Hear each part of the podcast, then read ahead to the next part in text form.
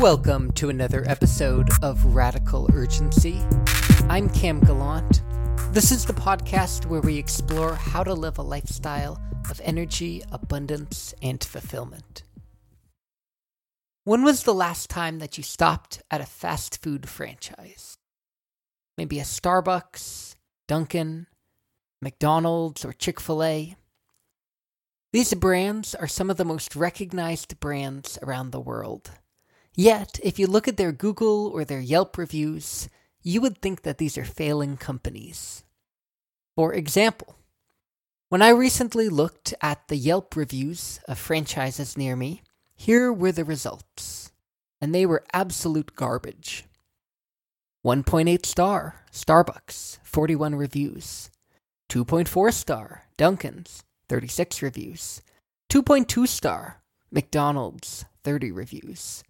And 2.3 star, Chick fil A with 55 reviews. And yet, we never check the reviews before we go to one of these locations for our cup of coffee, for our lunch break. The brand as a whole has a reputation. And as long as we perceive the brand itself as some place that we would want to go, it doesn't matter what those reviews are saying. These franchises are each ubiquitous, and most of us have had some sort of prior experience with them, or at least are familiar with the brand. Brands work very hard to make sure that their overall reputation helps their bottom line. Uh, you may have seen franchises like Subway heavily pushing low calorie options, and this goes back and back. In 2004, McDonald's introduced an adult Happy Meal that they called Go Active. And that came with a bottle of water, a premium salad, and get this, a pedometer to measure the steps that you take throughout a day, back in the pre iWatch days. Uh, and again, this is to make sure that the overall reputation, maybe it's so that reputation is perceived as more of a healthy option. There are even people who study sensory marketing. So think of marketing across the different senses uh, to trigger your feelings. A coffee shop where you smell and hear the ground coffee, the charbroiled smell that permeates around a Burger King, uh, the smell of an Auntie Annie's when you walk through a mall. And all of this is to deliver a consistent experience that you can come back to. With consistency, the individual ups and downs of the individual stores don't matter so much.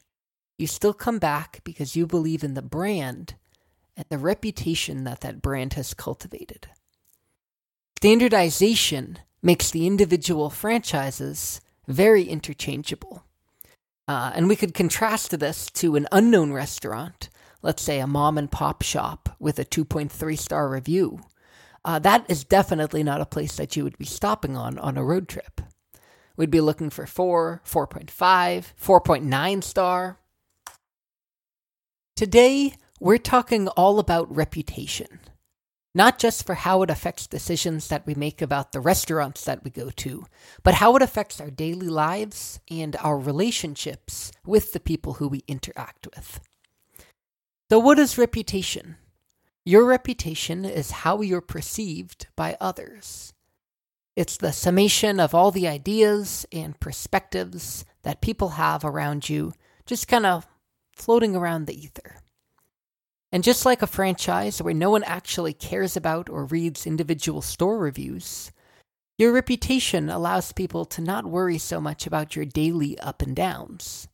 Uh, rather, it allows people to see what they can expect from you in general. If you think of someone like Kristen Bell or Jennifer Lawrence and they're having a just a shitty day acting, people will give them the benefit of the doubt because they know based off of the previous work that they've done and off of the image that they've cultivated in the past that both of these people can deliver. For most of us, we're not famous, and so our reputations really only reflect a very small group of people. Maybe our family members, our friends, our colleagues at work. And if we haven't interacted with or affected a ton of people in ways that they remember, let's say by writing a hit song or marrying a prince somewhere, our reputations are just going to be known by the small group of people. Envision this like a bubble that's expanding out, and as your reputation grows, as you become more popular, it expands to more people who have heard of you. And the benefit is our reputations are the key to unlock opportunities and relationships without us actually having to do anything. It's a proxy that stands in, it's like our brand, and it's based off of what other people are saying about us and the work that we've already done in the past. Reputation can be incredibly valuable. Uh, we can see this in a monetary sense if we look at famous brands like McDonald's or Pepsi or Coca Cola. And it's valuable because the brand is a promise to deliver what people expect. On a personal level, this is exactly the same in your life. Your reputation is a promise telling somebody what they can expect from you. And a good reputation might get you a good job reference. Uh, it might get you, let's say, a good reputation in your industry may lead to a promotion or people wanting to consult with you. So, knowing the value of reputation how can we make our reputation stronger? How can we take our personal brand and make it something that's going to be more appealing for more people?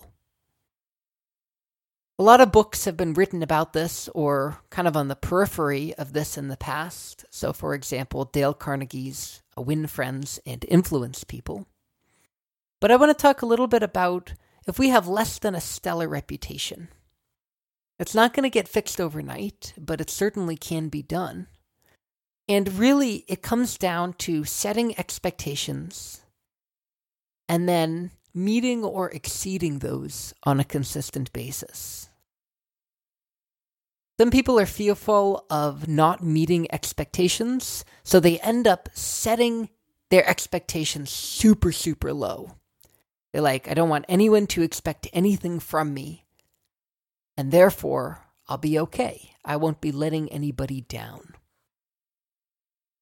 But this is missing the other side of this, which is we need to be providing value.